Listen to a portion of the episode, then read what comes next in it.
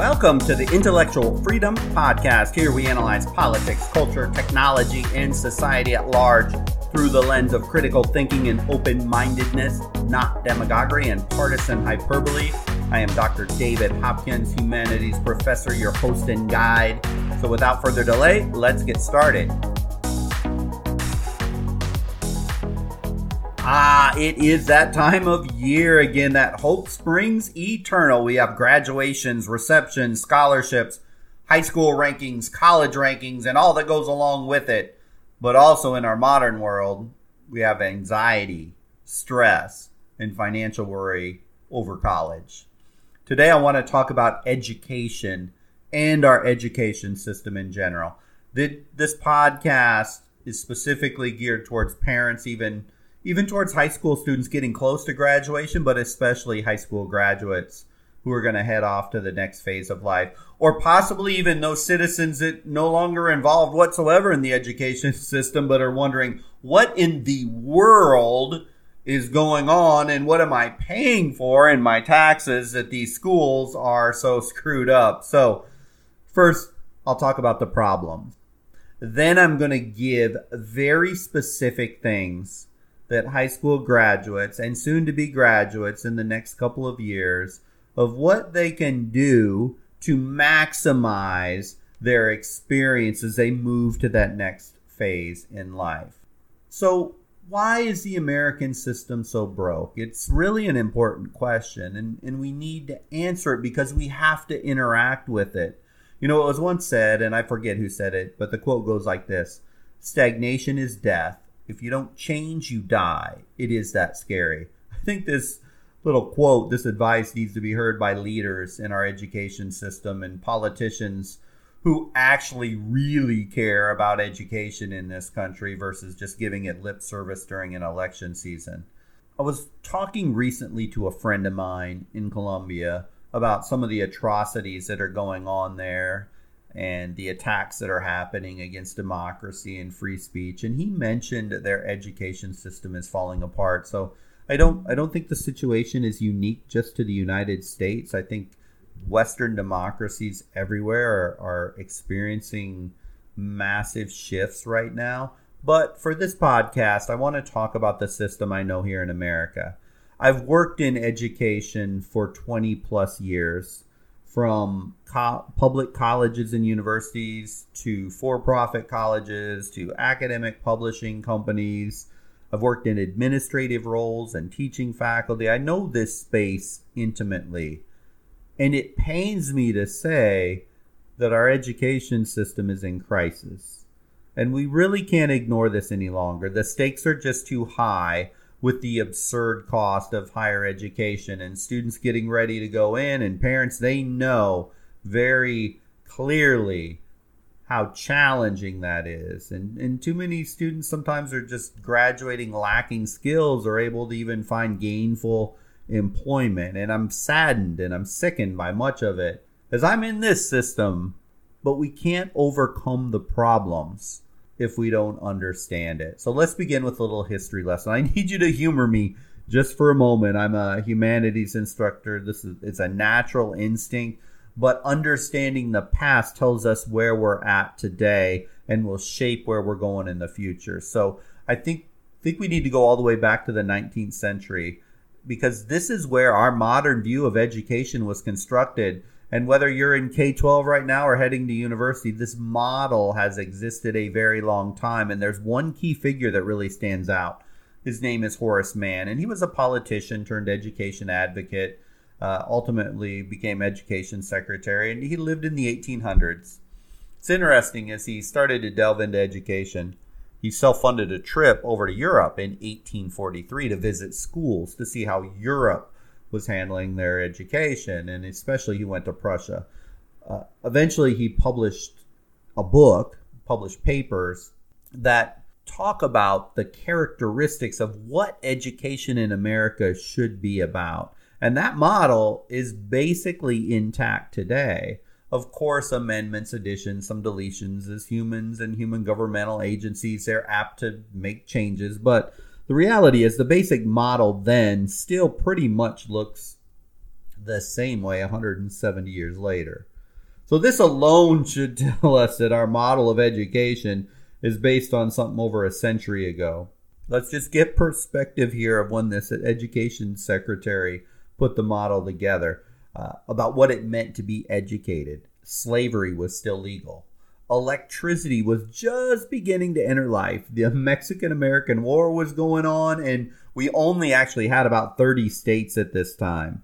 The historical backdrop is the Industrial Revolution. The Industrial Age is just starting to ferment and come of age. I mean, it was a hardcore world back then. Life expectancy was roughly around 40 years of age. But at the same time, through all those hard things, there was the Enlightenment that had ended. This was a philosophical movement that talked about freedom, liberty, pursuit of happiness, governance by the many. So Horace Mann sits in the middle of this this stuff and he's formulating what our education system actually looks like today. And a noted historian once said this, and it speaks volumes about the system as a whole. Uh, the the historian, his name was Elwood Cubberley, and he said, "quote No one did more than he, speaking of Horace Mann, to establish in the minds of the American people the conception that education should be universal, non-sectarian, free, and that its aim should be social efficiency, civic virtue, and character." Rather than mere learning or the advancement of sectarian ends. So, on the surface, this is very profound and wonderful considering prior to this, through feudal Europe, almost nobody got a universal education. So, sure, uh, there, there's some huge positives here, but we got to dig a little bit deeper because to summarize things, Horace Mann sought to create an education system that fit nicely into this modern industrial capitalist system that would create citizens who knew how to work in factories. He envisioned this universal education system that would instill regimentation so people can be made into functioning human machines inside of large factories. In fact, the old bell system of the factories mirrors uh, of the schools mirrors the assembly line bells um, inside of these factories called stu- called schools. We have students, and they're filled with one type of information here in one class, and then a bell rings, and then they walk down a hallway and they get another set of information, and so on and so on, and that goes on for 12 years. The funny thing is, students really don't have much of a choice in the matter here. They're pretty much programmed to do exactly what they are told to do from day one. Inside the walls of that school, it's the job of the teachers to educate all the minds, all the young minds, about what the state says is important and obligates them to hold them in place. If you think about it, that is a prison obviously a day prison or a minimum security prison, but a prison nonetheless. And if the student would just decide to leave school, they could literally be picked up and brought back to school. So this compulsory education system mirroring a factory, but acts and functions more like a prison where students must stay there or be criminals and inside the walls of education. The, do- the job of those teachers many times is more like a prison warden uh, to at to at best to educate them or at a minimum control them. The curriculum, it's canned, it's packaged, it's one size fits all where students learn, teachers teach. The entire model sure seems a whole lot like a prison. Students, ironically, will often joke after finishing high school that they have been released from prison and so we shouldn't be shocked at the metaphor because, in many ways, our public education system, as we know it today, was literally designed to operate very similar to a factory. The product in the school is not a car, the product in the school is a good quality, indoctrinated, informed student, just the way the state says it wants its people educated. Just so anyone doesn't get the impression I'm just spouting off opinion here, I want to give you a direct reference so that you can look up yourself Horace Mann's writing and vision for education. It was in 1838, and I'm sure you can find this out there anywhere on a Google search. He wrote and founded a journal called the Common School Journal. And in this journal, Mann targeted the public school and its problems, and he had six main principles. And I'm going to read them for you quick. The public, number one, the public should no longer remain ignorant. I mean, obviously, that seems good and ethical. We're always better off if we're educated and not ig- ignorant. Number two, that such school education should be paid for, controlled, and sustained by an interested public this in theory is an awesome thing too and, and it's not an outlandish idea that those with financial means should help sustain a system to allow those that have less means to have access to education i mean nuances obviously exist here but most would not question this as being bad number three that this education will be best provided in the schools this is empowering the schools to educate children from k through 12 now, here you start stepping in a little bit on the personal freedoms. And here's where we start to see some parents have some problems with what is the best education. Number four, this this education must be non-sectarian or non-religious, and it's just another another little stab at personal freedoms. And number five, that this education must be taught using the tenets of a free society. Hmm. So here we have, we're getting a little more nuanced and we have to pay attention. Is there number one, a universal tenets that all Americans can agree upon? It's now 2021. There's 350 million plus Americans. Does an all powerful education department in an all powerful federal government truly understand or even care about the tenets of a free society? Or are they concerned more about manipulating learning for their own outcomes? This is becoming more and more of a problem with our education system. And then, number six, that education should be provided by well trained professional teachers. Well, that's a great idea and it sounds perfect on the surface, but who sets the standard for well trained? I think you and I both have had many credentialed teachers, and if you're a high school graduate or a high school student, you every one of your teachers are credentialed, or were all of them well trained and good? There's some that are terrible at their job, in all honesty. The federal government knows, supposedly, is telling us that they know what makes a professional teacher. Notice here again that assembly line approach, even to the educators, because in education departments across the country, for those that want to go into college, and become a teacher in all fields of study. Students are told to here's how you become a professional teacher. You're trained assembly line style. You go through your Gen A, Gen Education, your general education courses. You take your 100 level courses, your 200 level. Oh, here's your 300. Now you're getting more specifically into education class 400. Then you get to your 400 levels.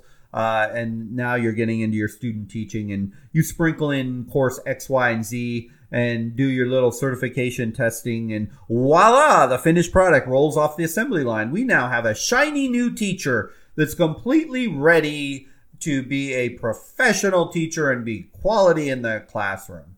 That plug and play method just doesn't work. I mean, it doesn't guarantee anything. Many teachers who go through that process can turn out to be awesome teacher, but the process and the money and the and the commitments that are taken to make that happen is completely a subjective thing. It's completely controlled by the federal government. So we have to understand this because there is no guarantee that a well trained professional teacher is going to come out the other side of that. We know this. We see it every single day. So that's the old model. But enough with the old model. It's now 170 years past Horace Mann. He may have had the best of intentions, or maybe he was politically motivated to bring more power to the federal government, more power to the education departments, as all politicians tend to want to do that. Whether they want to admit it or not, uh, there isn't usually a problem that the federal government doesn't say it is the solution for that problem. But hey, here we are. It's 2021.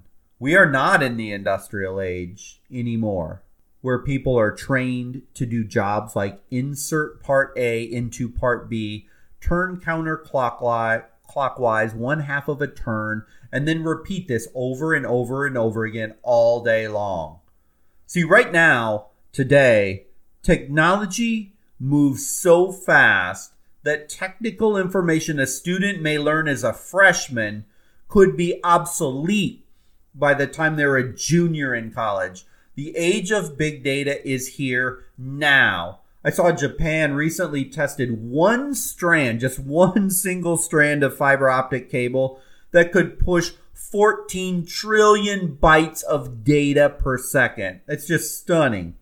It's predicted by 2049, a $1,000 computer will be able to exceed the computational power of the entire human species. The amount of technical information is doubling now every two years.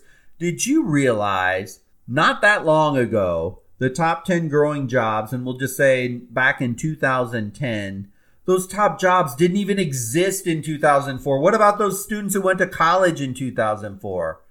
So, bottom line is, we are currently educating students to take jobs that do not exist using technology that has not been created in order to solve problems that we don't even know are problems yet. Let that sink in for just one second.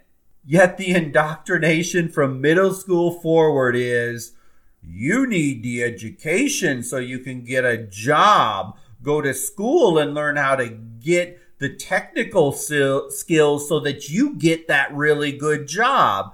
It's utter BS. We are educating students today to take jobs that don't even exist yet using technology that's not even created to solve problems that we don't even know are problems yet. It is BS.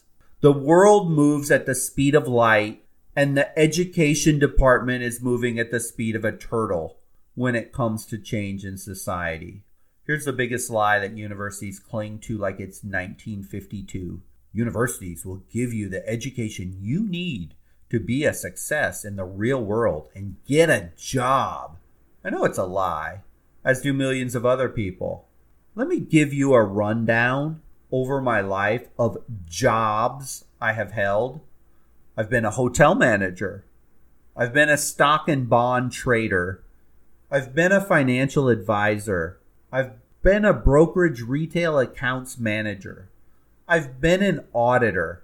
You know what my degrees are? Bachelor of Arts in English Literature, Master of Arts in the Humanities, Doctorate of Doctorate degree in the Humanities, with a major in literature and a minor in philosophy. I'm not alone in this pursuit. So how did I get these jobs? My degrees have literally nothing to do with those jobs. Some of those jobs were very good jobs and they were well paying jobs. How did I do it? I could think, I could problem solve, I could communicate verbally and I could write. I could work in teams. I could collaborate and had a work ethic that people could depend on me. So, thus, I was number one, employable, and number two, promotable. The college, if I would compare what the college tries to market to students, I had no business ever getting any of those jobs because they didn't train me on any of them.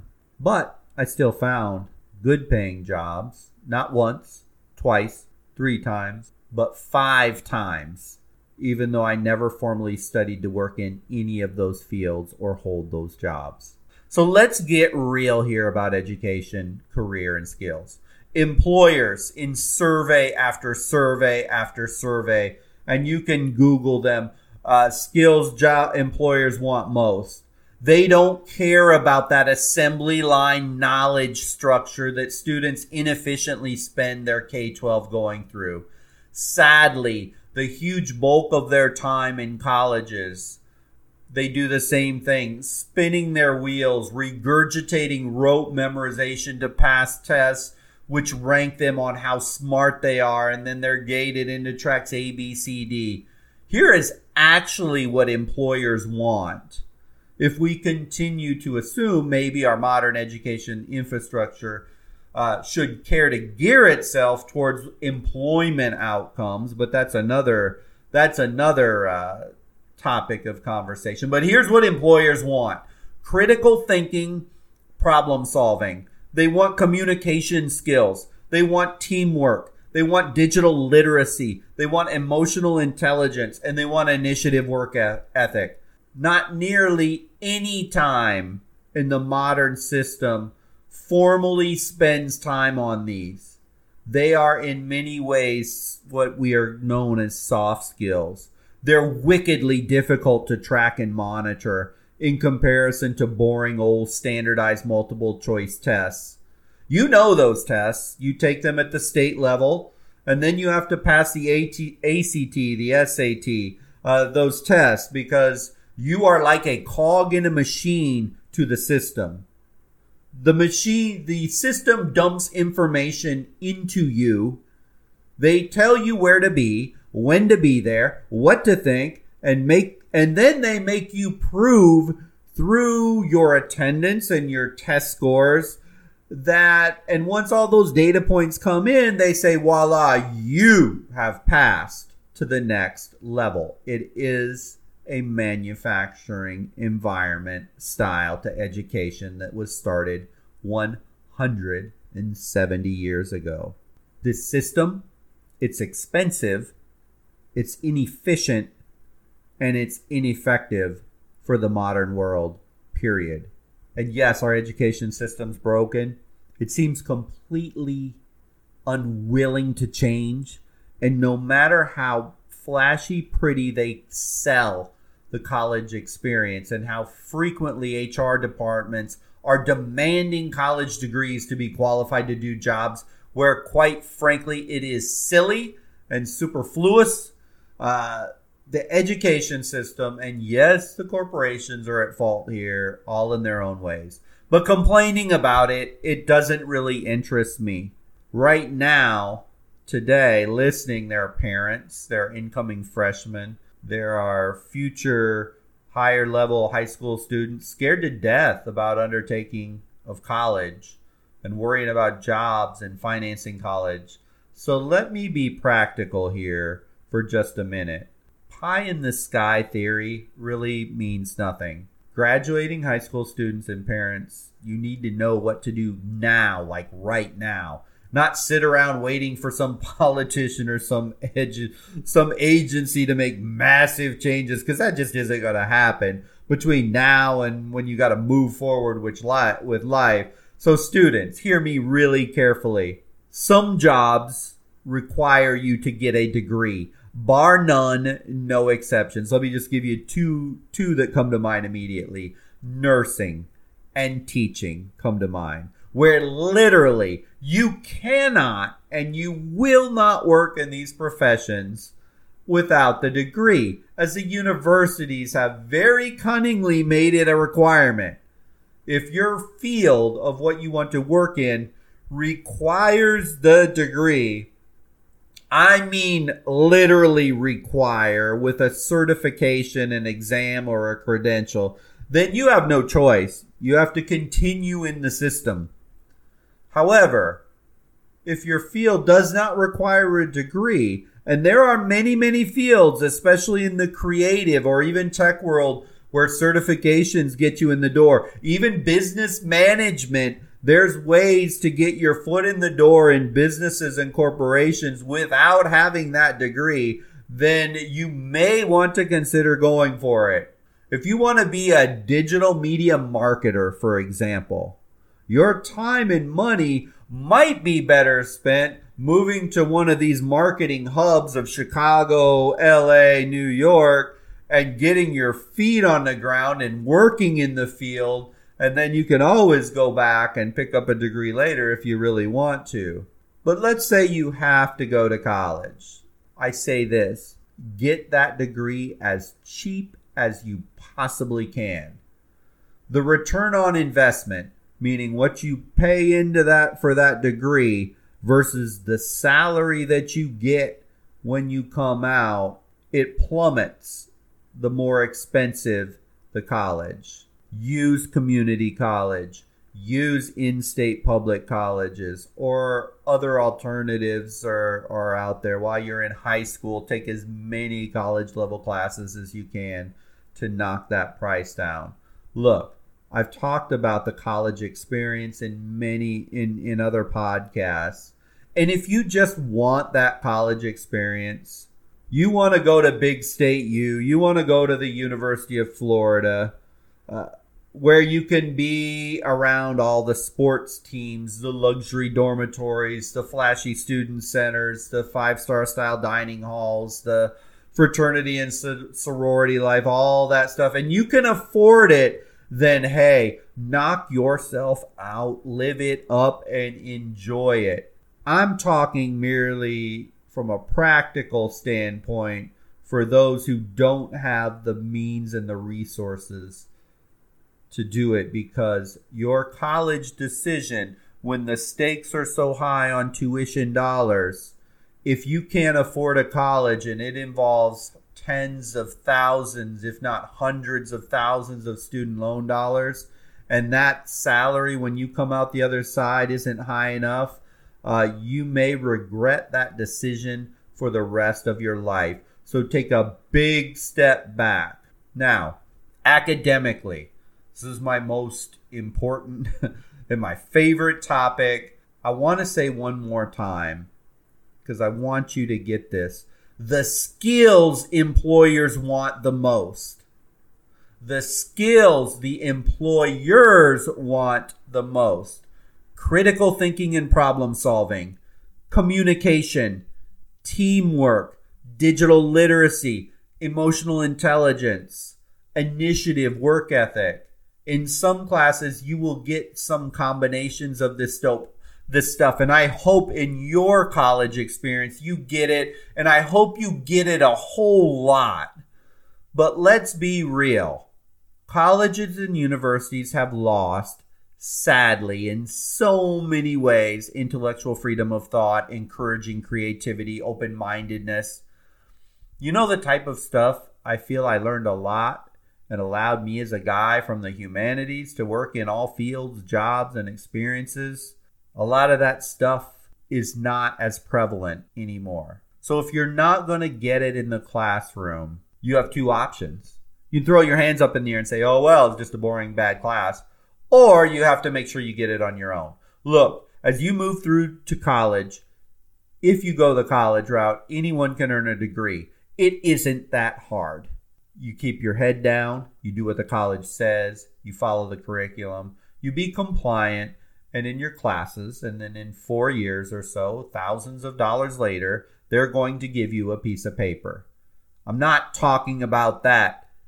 Too many people just zombie walk their way through college. I just need the piece of paper to get a job. Well, maybe that piece of paper may get you the job in the field you want, or maybe, just maybe, you are going to have to use your brain, your skills, your communication, your thinking, your initiative. Uh, you may have to be able to work in teams or whatever it is. Uh, and that piece of paper ain't going to work for you in the long run. But you can get a piece of paper. I mean, you just came out of high school. Let's be honest. Was it really hard to get that diploma? I mean, be honest almost nobody is truly challenged. Some people push themselves naturally, but to just get that piece of paper, it's an assembly line. It's feeding to the least common denominator. Our education system is a dinosaur. It's it's that assembly line, uh, not to build you up as an individual, but to create you as a compliant citizen. It fills you up with information that the state decided was important and you regurgitated that on tests. That's how you got out of there. Not what you wanted to learn, but what the state said was important for you to learn. College will do that to you as well if you are not careful. So when you get to college, I want to talk about how you can, since you're there and you have the opportunity, you need to take full advantage of it. Because if you take full advantage of it, it can just totally change your life. So when you get to college, spend time, lots of time, because you will have it to challenge yourself with the following things. One, read a lot. I mean, a whole lot. Read way more than the required reading. Reading is the thing that builds mental muscle more than anything else. The most successful minds in the world are almost exclusively voracious readers. You need to be one of them. Read the extra readings that your professors give you. Read just fiction. Read philosophy. Read self-help success books. Read business books. Whatever it is, you need to read and read and read and read whenever you can because the most successful people are readers. Number two, challenge everything check references, review multiple sources. If you want to get the most out of your college experience, do not be compliant. Do not take at face value what those professors, what the college administrators say. Talk to experts. The great thing about college, there's always all kinds of talks and seminars. If your campus doesn't have them, then watch virtual talks and podcasts. And most importantly, and this is a hard one, listen to and attend things that you do not agree with. This will build intellectual muscle more than anything. If you want to be very wimpy and soft intellectually, only associate with and only listen to things you agree with. It just simply cannot be understated the significance interacting with people that you don't have the same worldview. Even if you are shy and you're reserved, just show up at these seminars and these talks and listen. Get out there and involve yourself. Oh, and if the college does do that nasty cancel culture thing and tells you, oh, we can't have so and so on campus because they are fill in the blanks, whatever you want. That is probably the one person you want to listen to the most. No offense to my fellow academic administrators or faculty, but if they're telling you don't don't listen to them, we can't have them on campus. I you that voice, we don't need to listen to it. I would say that's the one you need to hear more than any of them because there's some reason why that they're doing that and you need to discover it for yourself and not accept what somebody else is telling you why you should or you should not listen to something. So seek out those people, seek out their books, their speeches or talks even more the second you have professors, the second you have administrators telling you to stay away from it. High school is over. Don't let that system dictate to you how you live your life. It's time for you now as an adult to formulate your own opinions and separate yourself from all the things of whatever the system wants to tell you. You can see on TV every day the ideological extremists. TV, politicians, social media. You know the types. The close minded, ranting fools. Heck, some of you may have parents that tip to the extremes. Don't be that. And the way you don't become that is by challenging yourself to understand multiple perspectives, as it will pay off for you in the long run. It's too easy to fall into the dogma trap. But have your radar up for the know it all all the time on any type of a topic. Another thing, write, journal, self reflect. This is an incredibly powerful skill. Writing is your mind coming to life on a piece of paper.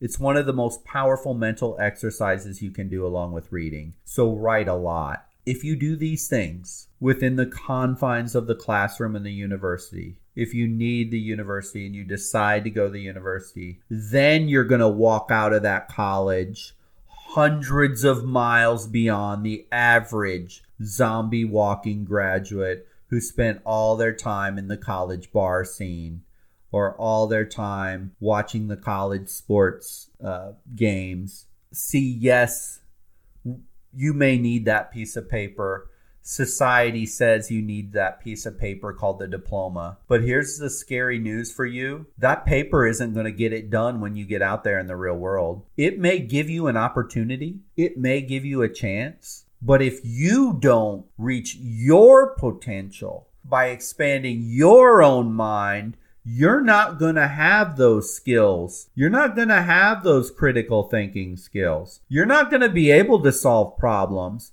Your communication skills may be lacking. if you don't expose yourself to multiple viewpoints, you may not be able to work well in a team because I can guarantee you when you get on the job, you're going to be exposed to five generations sometimes working in the same office together.